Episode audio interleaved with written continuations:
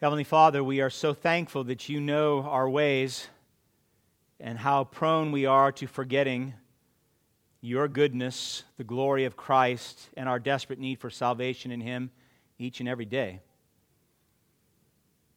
We're so thankful, Lord, that you've prescribed means of grace just like this, that we might, as a people, gather together and sing together and pray together, and that you would use a sinner like me to open up your word and by your Spirit proclaim the gospel through it. We ask, Father, that you would be glorified this day in us, in this church, that you would cause each and every one of us to remember that which we have forgotten to recall that moment when you came and you made us alive by your Spirit. When we profess with our mouth that Jesus Christ is Lord and we believed in our heart that you did, in fact, raise him from the dead. We pray, Father, that you would quicken us to a sense of urgency for those who have yet to hear, that they might remember. For anyone here, Father, who does not know Christ, I ask that you would be gracious this day to cause them to repent and believe and be saved. Help us, Father, to hear the words from Exodus chapter 12 and not grow weary of the details, but to see how the details fit into the cross and the gospel of Christ. Help us to see, Lord, how we are to carry over these same principles in our lives this day, even as we take the Lord's Supper. We pray, Father, for a transformation of heart and minds. We've gathered here not to be religious. We want to know you. We want to hear you. We want to be changed by you. And so we ask, Holy Spirit, that you be gracious to do just that. Leave us forever changed, Lord. Let us not walk out of this building the same as we walked in, knowing full well that we cannot come into the presence of you, the living God, and worship you and not be changed. We pray, Lord, for our brothers and sisters who have gathered here in the South Bay, all the Christians and all the true churches that have gathered for this same purpose, that they might glorify you. We pray specifically for Emmaus this morning, Lord, and we pray for Pastor Aaron as he'll be preaching and proclaiming the gospel of grace to those who have gathered to hear him. We pray, Lord, for his encouragement. We pray, Lord, that you would raise up many on the east side of San Jose to do a mighty work. We pray, Lord, that you would use the teaching and preaching today and their gathering to sanctify the saints at Emmaus and to send them out into that community that they might reach far and wide into those dark places that people might hear the gospel and be saved. We are so thankful, Father, for this opportunity to have your word. It's been preserved for us. I pray you would help me to be faithful to it in Christ's holy name. Amen.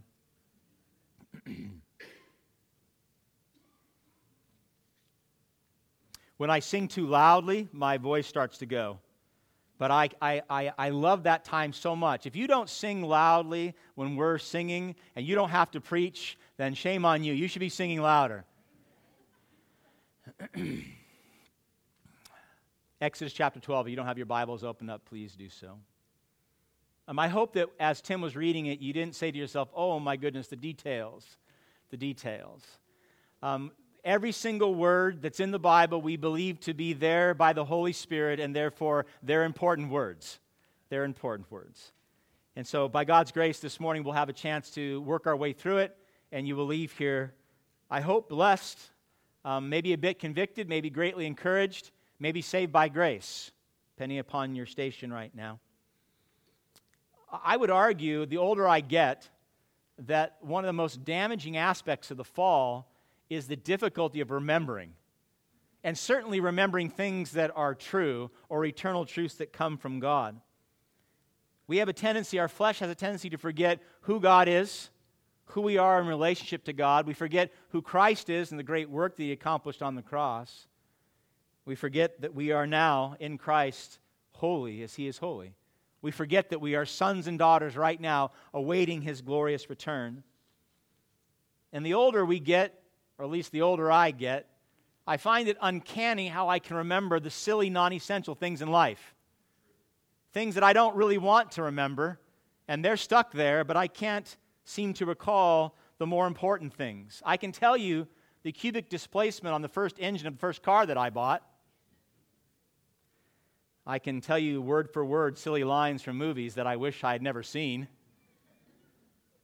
I can remember the lyrics of songs that my parents used to listen to over and over again. And I could describe to you, I think, quite well the smell of my grandmother's baked beans.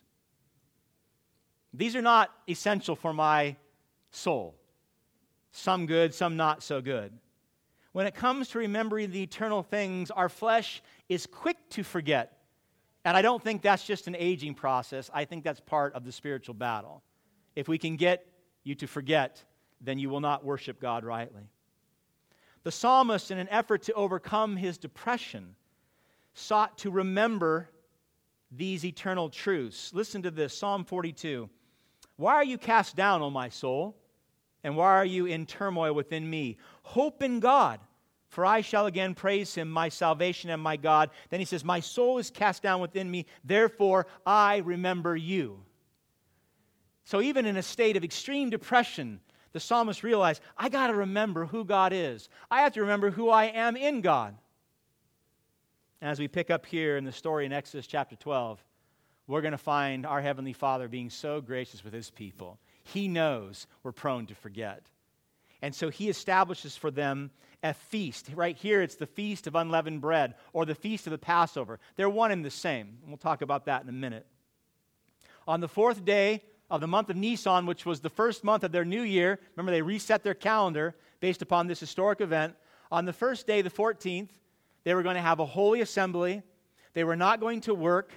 They were going to worship the living God. And then in seven days, they do the same thing. They bookended on the 21st, a holy gathering, and they would not work. And during that entire seven days, they would be leaven free. Now, leaven, you know it probably is yeast, that which makes dough rise. If you like pizza, you like leaven, at least good leaven. He has his people do this for seven days, for centuries, that they might remember the historical event when Yahweh set them free and redeemed them as a people. It is my hope that we can take this same passage and we can bring it forward into the cross of Christ. And we can see that God causes us to remember every time we gather, every time we take the Lord's Supper, we are called to remember the great work that Christ accomplished in freeing us from sin and death and redeeming us as the very people of God. So I hope you're excited to hear about the Feast of Unleavened Bread. You've never thought about it before. You'll think about it more now than maybe you have in the past. Three things I want to look at. Number one, how we are to remember our faith. Number two, how we're to teach our faith. And number three, how we're to express it. Remembering our faith, teaching our faith, and expressing our faith. Number one, remembering our faith. The Feast of Unleavened Bread, or the Passover celebration, was the first of three annual celebrations God gave for his people to remember and we can argue that it was the most important. It was the one that was going to establish the foundation upon which how God redeems fallen man. It was established as a memorial day, a day that we are to remember forever. And as I said, on the 14th day, they would have the Passover lamb be slaughtered. They would celebrate with a holy convocation, a holy gathering. They would cease from working. It would be a Sabbath day. And then for seven days, there'd be no leaven in the house. They would eat no leaven. They'd have no leaven, no yeast. And then they'd come back on the 21st day and they would worship God again. They would not work and they would praise Him. They were instructed clearly not to eat any unleavened bread and not to have any yeast or any leaven of any kind in their entire home. Now you think, well, that's a, it's a strange command, and it is a bit, and we'll look at as why he gave it. But I want you to notice the seriousness of it. In verse 15, it said, If anybody eats any leaven during those seven days of the feast, or has any inside the house, they're to be cast out of Israel. And then he repeats it again in verse 19 cut off from the congregation of Israel. That seems extreme that God would cast someone out of his covenant community for having a little bit of bread with a little bit of yeast. So, why did God use unleavened bread as the central piece in the feast of the Passover lamb. What was the purpose of the feast and why are the penalties so severe?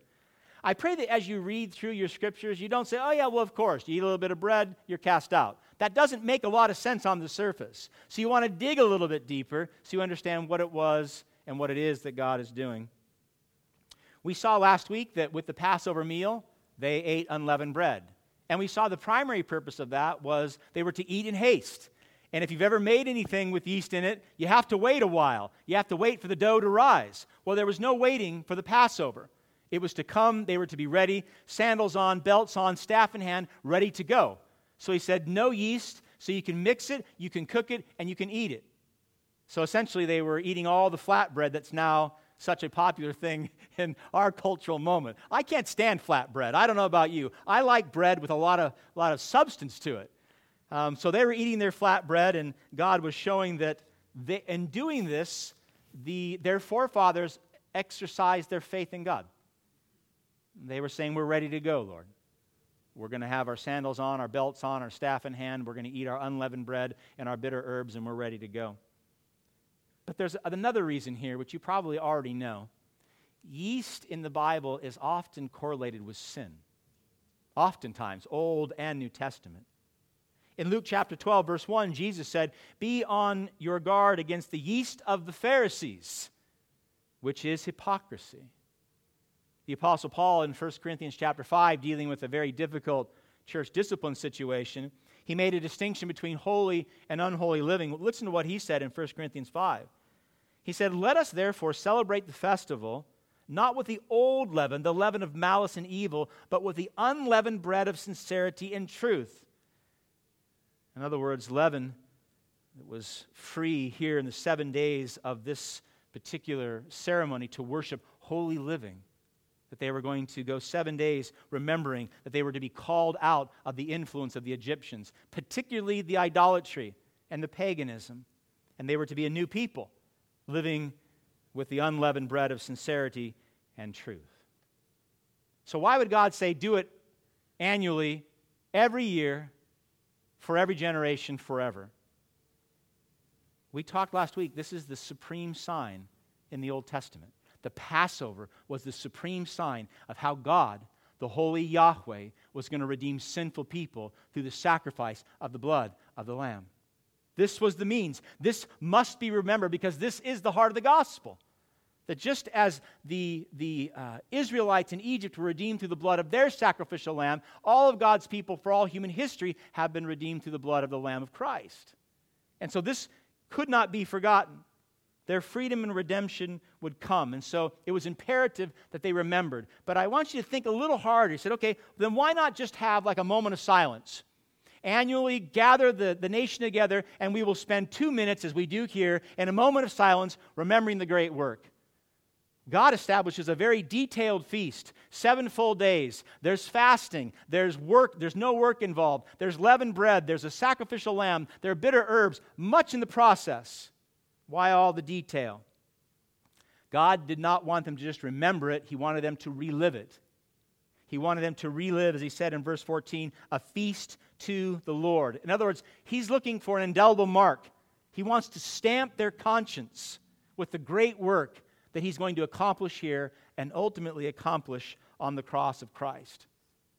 And so the primary purpose of the Feast of Unleavened Bread was not just commemoration, it was participation. Now, this is really important. So if you're not listening closely, I want you to, because that's what we do every time we gather, is we participate in the death and resurrection of Jesus Christ. In their traveling, they would see and their experience this incredible movement of the Holy Spirit doing a work on them, even in their desert times, as they remembered these great promises. faith is always demonstrated through faithfulness. Always. In other words, the proof of your faith is not what you say so much, it's how you live. Do you live a faithful life? The participation, the creation of the feast of the unleavened bread was an opportunity for them to not only remember, but participate in their faith in the same God who did the great work with their forefathers centuries before. So, the proof of if someone said, or my wife said, You are a faithful husband, what would be the proof of that? It would not be my saying to her, I'm a faithful husband. It would be my loving her as Christ loved the church. It would be my sacrificing for her and serving for her. It would be her being my wife alone. And in that, she could then say, You are a faithful husband. You can say that because of the way you live. It's the same for those of us who have employers. If you are a faithful employee, it's not just because you say you are. A faithful employee will arrive to work on time. They will work when they're supposed to be working. They will submit to their earthly master to the degree that doesn't violate the word of God. They will work as unto the glory of God. They'll be a living testimony in the workplace. If that's how you work, then you can say, I'm a faithful worker by how I live, not because I say I'm faithful. Same is true with our faith. By participating in the feast of the unleavened bread, they were able to say, We are faithful, and we're expressing our faith too. We are believing in the same God and the same promises. Every time we participate, if you know Christ and you participate in the Lord's Supper, every single time you take that bread that represents his broken body and you drink the juice, you are not just remembering. Christ commanded that. He said, Do this in what? In remembrance of me. You are participating. You're participating in his death and his resurrection. You're recalling that Jesus Christ climbed upon that cross so that all those who repent and believe could be saved. You are recalling that he shed his blood that you, a sinner who deserved to die, can be saved. So you're remembering all this and you're participating in the freedom and the redemption that he brings through his broken body and his spilled blood. In other words, you're not just remembering, you're expressing your faith too. Just as the Israelites stayed inside and they said, All right, Lord, we believe that you're going to pass over us. When you take the elements that represent the broken body and spilled blood of Christ, you're saying, I believe you will pass over me. I believe that you will spare me because I put my faith in Christ. In other words, your faith is being expressed in action. And you know it goes way beyond this table. It goes way beyond a Sunday morning where you gather and you eat a little bit of bread and you drink a little bit of juice. We are called to, as Paul said, to live unleavened lives pursuing holiness daily as we express our faith in love. That's why the Israelites were cut off if they ate leavened bread or had leaven in their home. God was not being particularly harsh. You understand what was happening. For them to disobey the direct will, the direct commands of God, they are saying to God, We do not believe, we do not have faith. And so, in fact, they were already cast out of the community of faith by their actions. A lack of faithfulness to the hearing and the believing and the obeying of God's word, listen, is a lack of faith. You know that. A lack of faithfulness to God's word means you do not have faith. It is a sign for those who profess Christ but do not walk in the ways of the Lord that they do not belong to the covenant community either. You see, the priority in God's kingdom is never, ever the particulars. It's not that they're unimportant, but the eating or not eating of unleavened bread, the having or not having of yeast in the house, the taking or not taking of the Lord's Supper.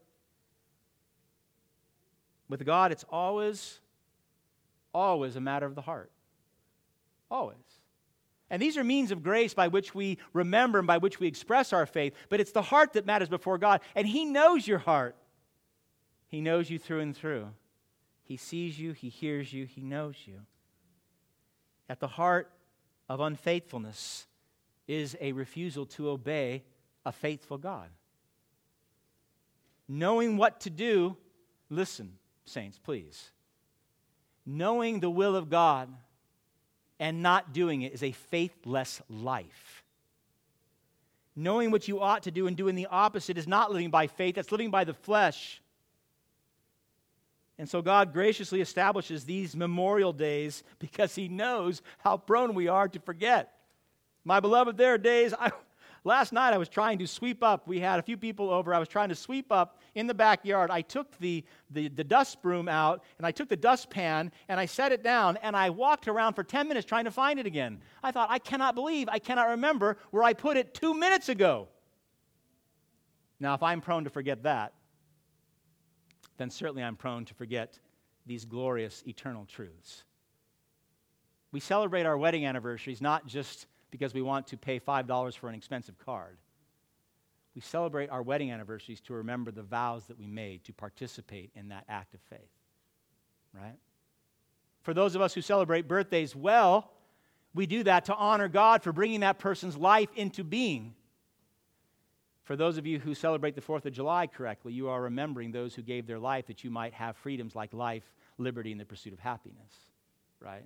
So we get this concept of remembering. God gives it to us that we might not just remember, but affirm what we say we believe, not just in words, but in actions, not just by taking the elements, but by living them out, unleavened lives. And that's why our church is very careful about the Lord's Supper. We're very careful about it. It's a big deal in the church. Listen, to participate in the Lord's Supper, that's why Paul gives the warning in 1 Corinthians 11.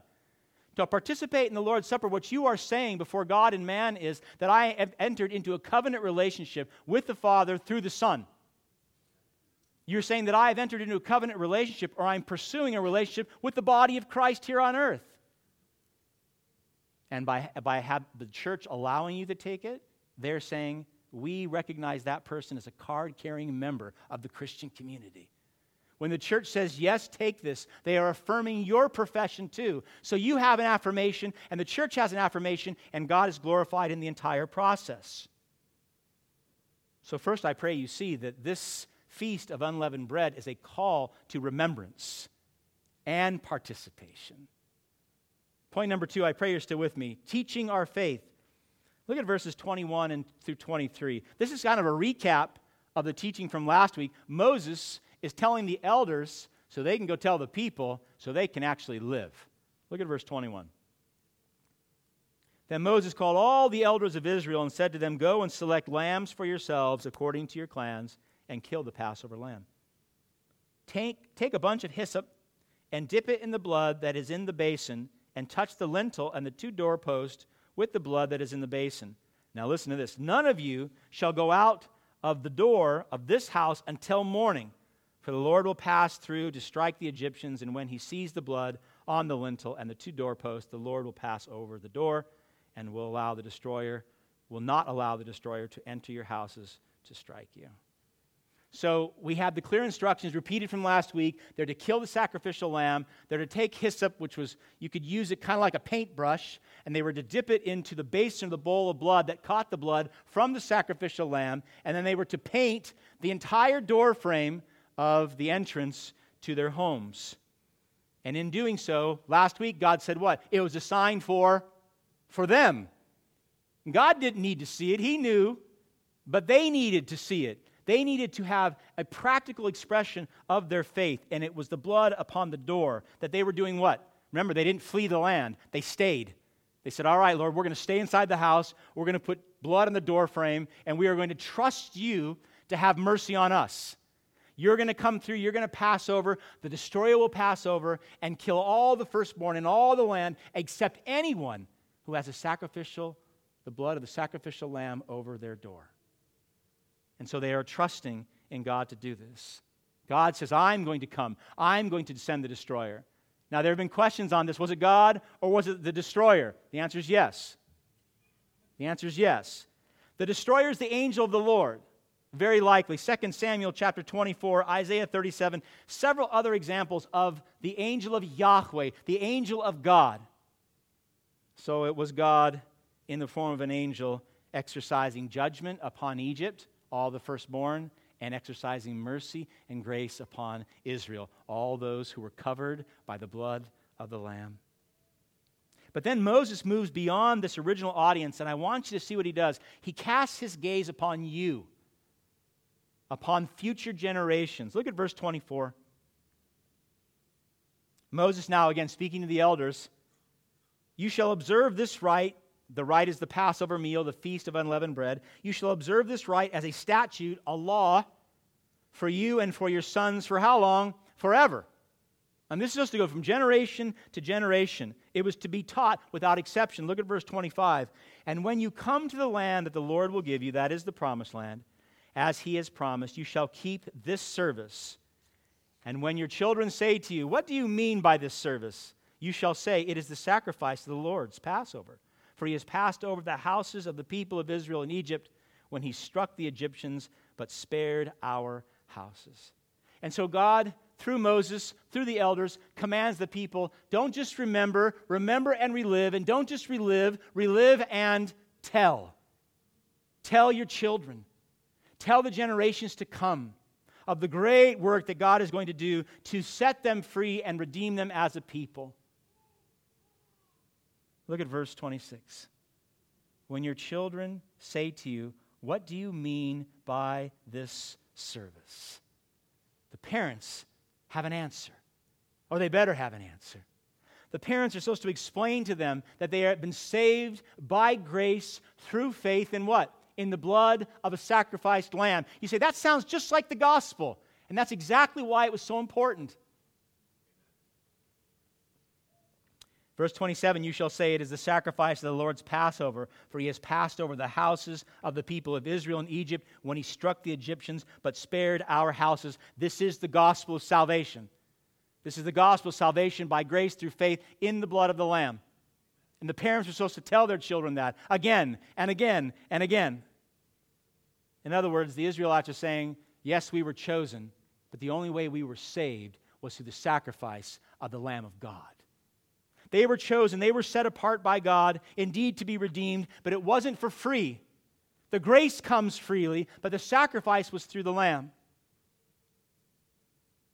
And they were to know this, and they were to recognize that their firstborns lived because God was gracious. They were to know this and they were to tell their children the same eternal truth. We put the blood on the doorway. We stayed inside the house. The angel of death came and we were spared. You know why they were to tell them that?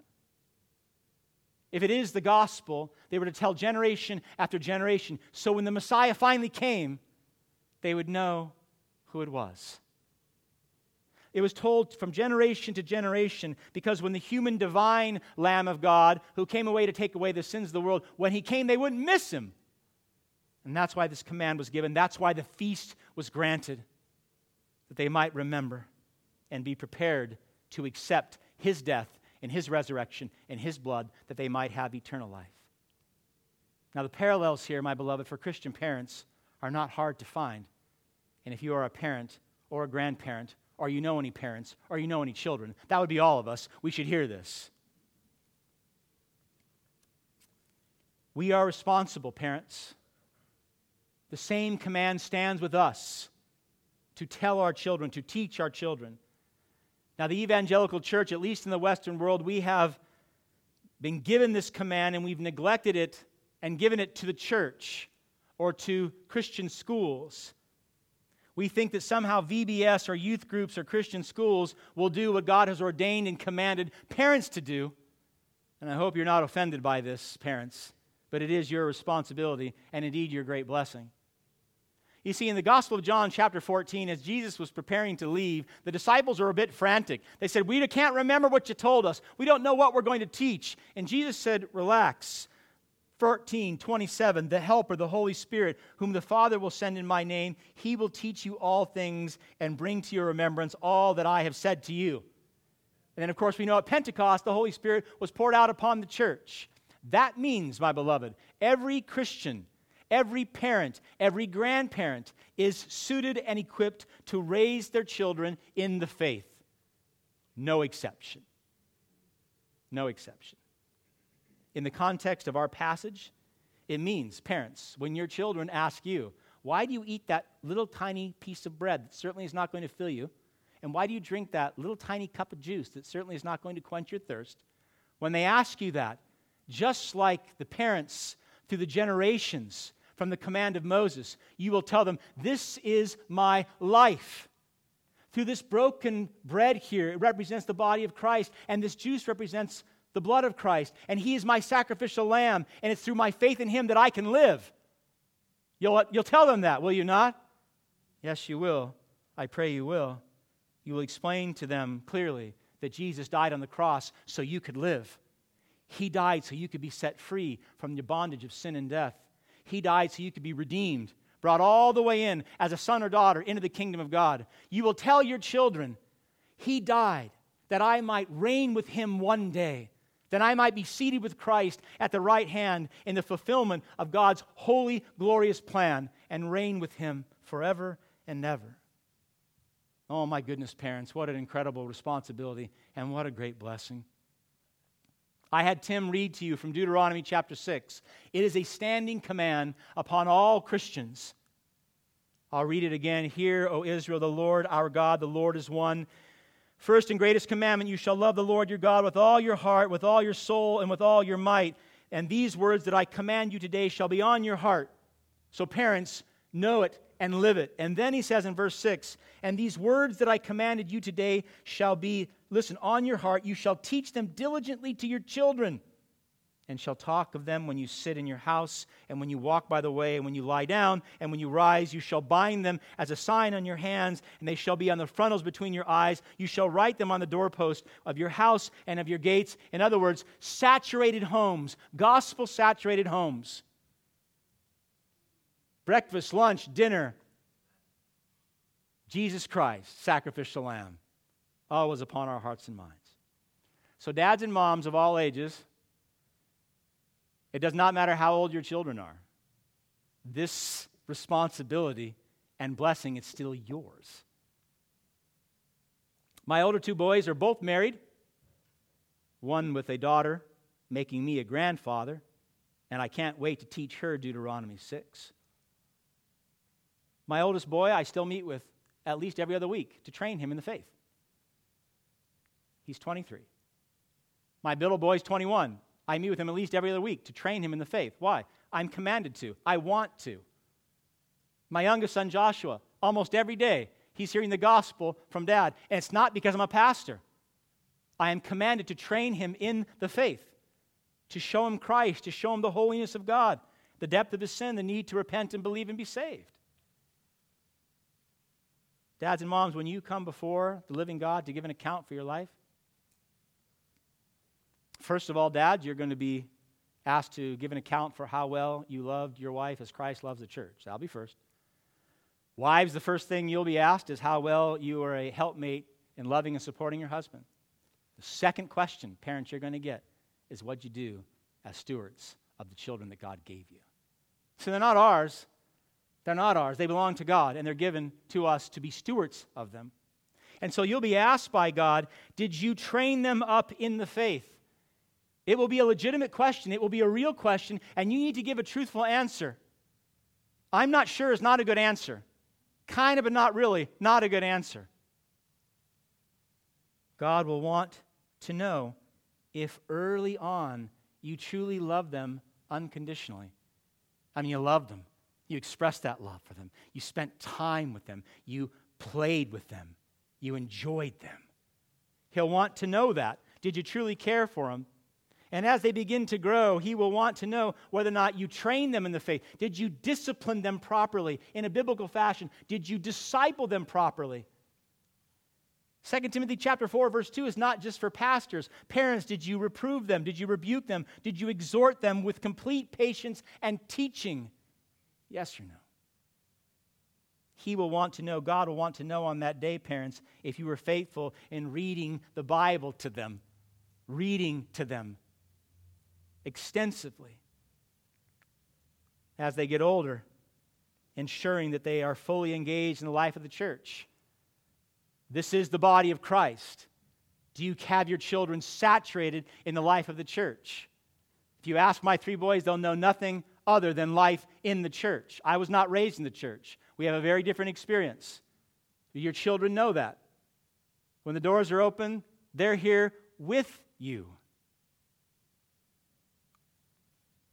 Older yet, sharing with them the gospel constantly, calling them to repentance and faith constantly, reminding them that they are sinners, no matter how cute they are, that they are sinners in need of repentance and faith and salvation in Christ. Are you telling them that from a very early age that they need Christ to be saved? Parents, are you getting them involved in ministry around the church? Yes, I know it's harder and it takes a little bit longer, but how glorious if the children begin to participate at an early age. My children went to hospital visits with me. They worked on sprinklers with me. We worked on widows' cars together. And it was glorious, and it was harder, and it took me longer. But that's part of the training process. Raise them up in the faith. Now, listen, this is where it gets hard. I, I pray you don't disengage. Parents, it means you got to die to yourselves. Moms, it means you must reject the cultural pressure to get that advanced degree, to be successful in that career, to have the perfect house, the perfect body, and the perfect wardrobe. That is not your primary calling as mom. Your primary calling as mom is from Proverbs 22, verse 6. Train up your child in the way they should go, and when they are older, they will not depart from the faith. That's it. It means you will put the souls of your children, whom God gave you to make disciples out of, above your ambitions for school and work and comfort. And dads, it's the same for you. You are to work. The Bible commands to sustain your family but getting the promotion, acquiring that advanced degree, improving your portfolio or your golf game at the expense of training up your children is nothing less than sinful. Dads, you're to train up your children in the faith. Now, I know the culture tells us differently. This area in particular tells moms and dads listen, you can do it all. Oh, yeah, you can go to school, get the advanced degrees, you can work full time, you can have the perfect house, you can exercise, you can do all that you need to do, and train your children in the way of the faith. It's a lie. It's a lie. If you haven't figured that out yet, I pray you do, but sooner rather than later, for the sake of your children. It's a lie. I know that living here, it's expensive. And a lot of parents have to both work. But I also believe that there's an element of that where we lack faith. My Lord said in Matthew chapter 6, O ye of little faith, I, he says, I do not do not be anxious, saying, What shall we eat, or what shall we drink, what shall we wear? For the Gentiles seek after these things, and your heavenly Father knows, knows that you need them all. And then he says in verse 33, a verse you all know Seek first the kingdom of God and his righteousness, and all these commands will be given to you. God commands mothers and fathers to train up their children.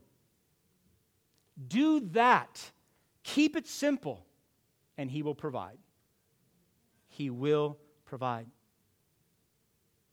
When Lori and I had our oldest son, Kirk, we were both working. I was in teaching, she was in radio. Neither of us were making much money. To sustain our lives here, we had to both work. And we were both convicted by several passages, including Deuteronomy 6. And we concluded, well, we're not doing this right. We had just purchased a home. And I said to my wife, You got to quit and you got to raise our kids to know Christ. And we can't do it when we're both working. And so she did. And God was faithful. God was faithful. I was making a whopping $29,000 a year, and we owned a home. In that first year, after she quit, we saved more money in that first year than we had in the previous five. Don't ask me how. God is faithful. Submit and obey. God is faithful. We have had families over the years here leave this area because they said, We can't afford it. Dad saying, I want I want my wife to stay home and raise my children. And they make a good choice. And I, it's hard seeing Christians leave this ministry area. We need more workers. But if, if parents are going to say, you know what, we cannot do it here, and it's not optional to not train up our children, then it's okay, we will leave. And we'll say, go, go, find a place where moms can raise their children to know and love and serve Christ because the soul of the child is infinitely more important than your house or your degree or your job. You can see that I'm a bit passionate about this because we're still making lots of mistakes as a culture. Dads and moms both working to maintain a particular lifestyle, better to move out of the area. Better move out of the area. The Jews were not faithful in communicating the gospel message from generation to generation. So when the Messiah showed up, John chapter 1, Jesus was in the world, and the world was made through him, yet the world did not know him. Verse 11 He came to his own people, those who were supposed to keep the feast of unleavened bread, those who were supposed to hear year after year about salvation by grace through faith in the blood of the Lamb, and they missed it. Verse 11 He came to his own, and his own people did not receive him. Not only did not receive him, they killed him. That's not remembering, that's not reliving, and that's not teaching forsaking these basic commands to train up our children in the way of the faith, it's already borne horrible consequences, horrible fruit in our own association, in our own denomination. The SBC came out, Southern Baptist Convention came out with data last year. If this doesn't compel you, parents, to get really serious about doing whatever you need to do to raise up your children to know Christ, I don't know what will. 70 to 88%, depending upon the poll, of children raised in the church made professions of faith and got baptized within two years of going away to college, reject Christ, and stop attending church. 88%.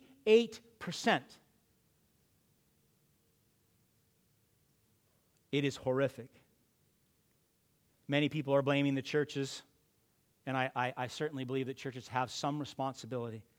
But according to my rendering of the Bible, it's parents. Parents, you are responsible for training up your children and the way they should go so that when they are older, they will not depart from it. It's in the home. It's in the home. All right, so number one, I pray that you call, you see, we're called to remember our faith, we're called to teach our faith. Lastly, and I'll close, expressing our faith. The feast of unleavened bread, the Passover feast, it was a commemorative feast. It was to be memorial in nature. And that makes sense, right? I mean, the, they had one exodus from Egypt. That one night it took place. So after that, every time they would sacrifice a lamb or eat the bitter herbs or strap on their sandals and their belt, they'd be doing it to remember and participate as faithful believers in the great work of God. But it was only to be remembered. It's the same for us with Christ. We remember and we participate in the once and for all resurrection, death and resurrection of Jesus on the cross. So when we take the Lord's Supper, we're not like the Catholics. The Catholics believe that Jesus is crucified every single time they take the Lord's Supper. Every time. We don't believe that. And we don't believe that because that's not what the Bible teaches. Hebrews chapter 10, when Christ had offered for all time a single sacrifice for sins, he sat down at the right hand of God. By a single offering, listen, he has perfected for all time those who are being sanctified. One sacrifice for the sins of many. We don't re crucify Christ again and again. It is a horrific thought. It cannot be repeated, nor do we want to repeat it. But it can be remembered.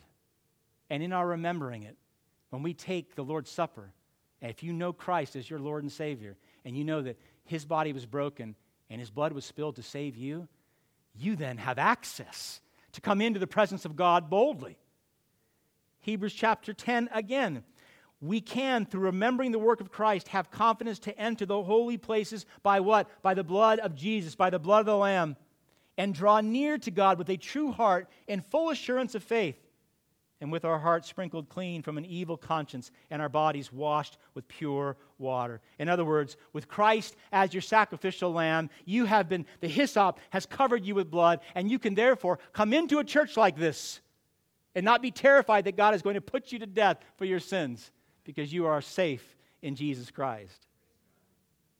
It means you can come before God without a legitimate fear that the destroyer will not pass over you but will strike you dead because of your sins and transgressions. Verse 27 He passed over the houses of the people of Israel in Egypt when he struck the Egyptians, but spared our houses, those who repented, those who believed. Do you see what their response was? They bowed down, they worshiped. They bowed and they worshiped. This is the right response to God's saving grace. The last time the Israelites bowed down was in Exodus chapter 4. Remember? They got the great news, they bowed down. From that point in time, they grumbled. But after nine plagues and them being spared again and again, here the tenth plague is coming. The destroyer is going to come through the land. And God says, Do this and you will live. And they did, and they lived, and they bowed, and they worshiped God.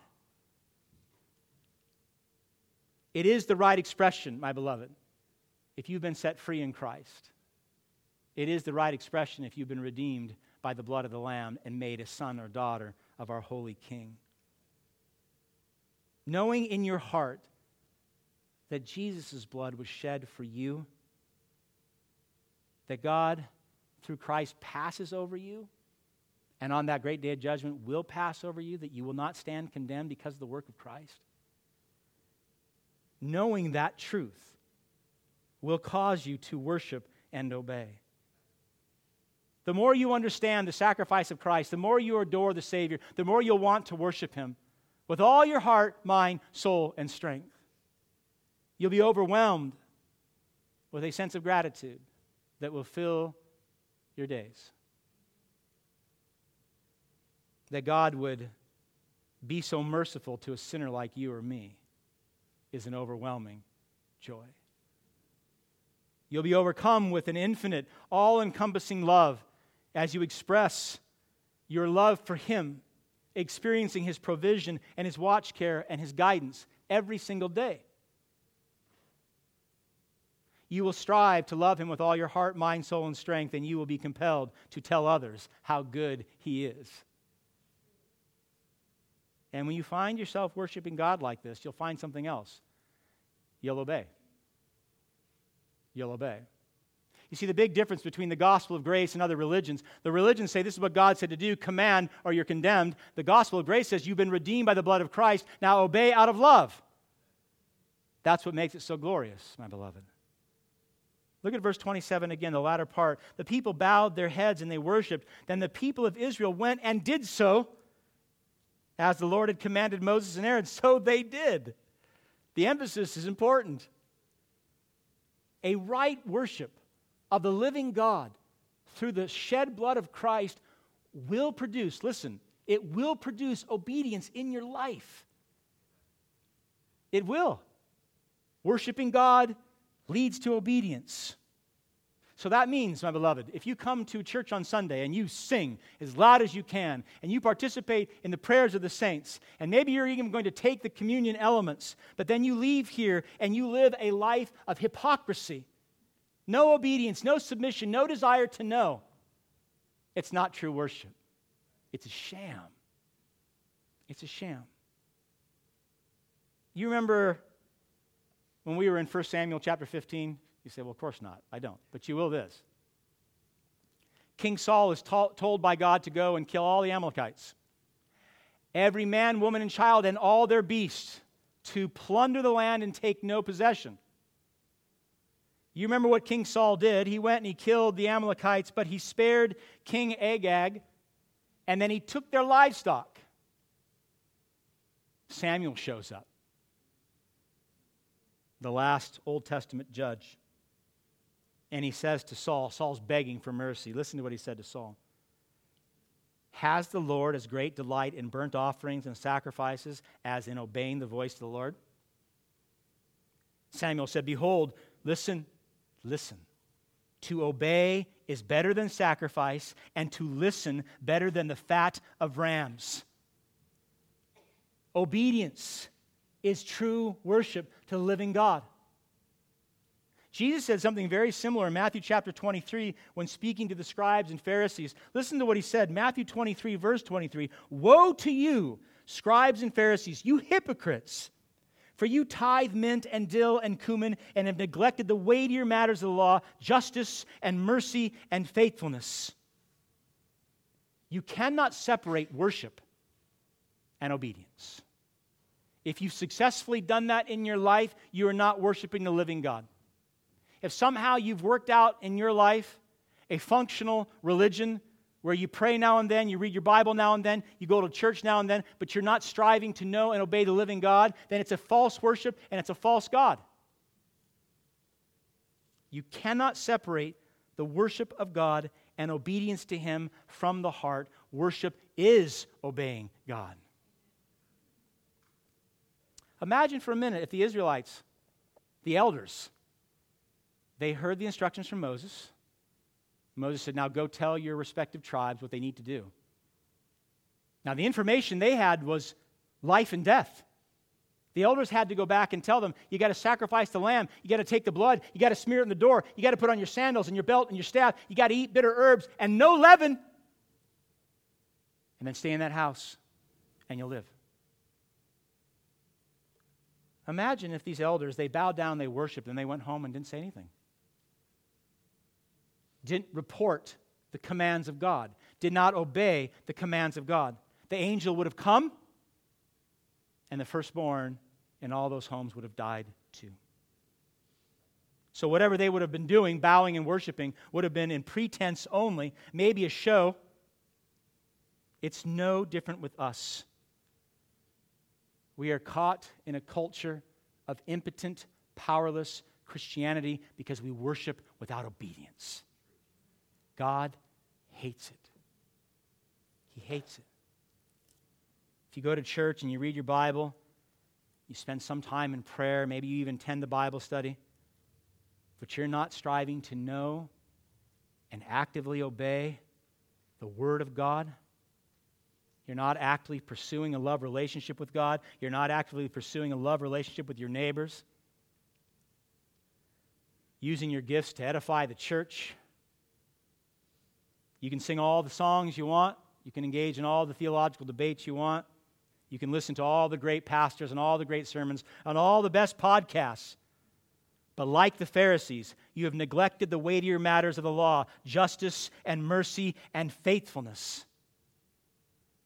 My beloved, if you know Christ, you've been given the same orders Moses gave to the elders go tell the people that they might live.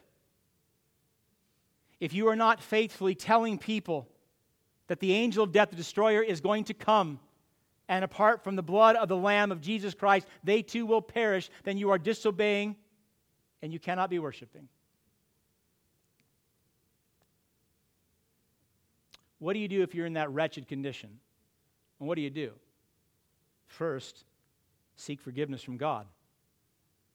Ask God to forgive you for professing His name and not obeying His word. It's that simple. Secondly, know the precious blood of the Lamb. Set your eyes upon the Lamb of God who takes away the sins of the world.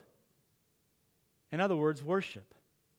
Be rightly captivated again today as you were 10 years ago, or 15 years ago, or 30 years ago be rightly captivated by Christ. Have your heart swallowed up by Him, captivated by His sacrifice, captivated by His mercy, captivated by His desire to save you and have you and love you forever. You see, my friend, you don't have to beg a captivated heart to do anything.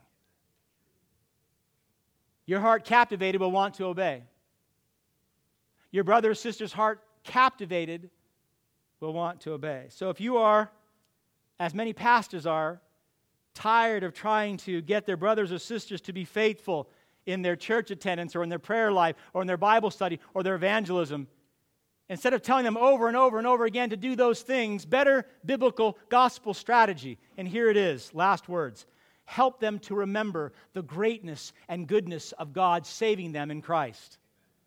Help them remember that. Tell them about the glories of Jesus again and again. Get them to cast their eyes upon a crucified, risen Savior again and again. Get their hearts captured by Christ again. And if you do that, they will worship. And as they worship, they will want to obey.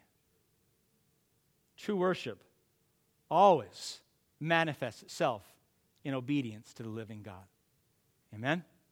All right, let's pray.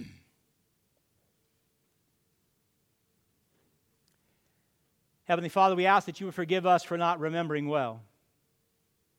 That you would take this time that we've had to sing and to pray and to proclaim the gospel, and in a moment, remember the death of Christ.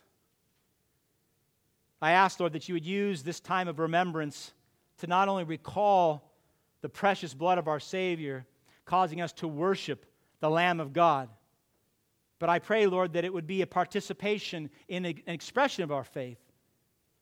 That by taking the bread and drinking the juice, we are saying, Yes, I believe. Yes, I've given my life. Father, I ask that we be faithful as parents and grandparents and as brothers and sisters to train up our children. Souls, eternal souls, hang in the balance.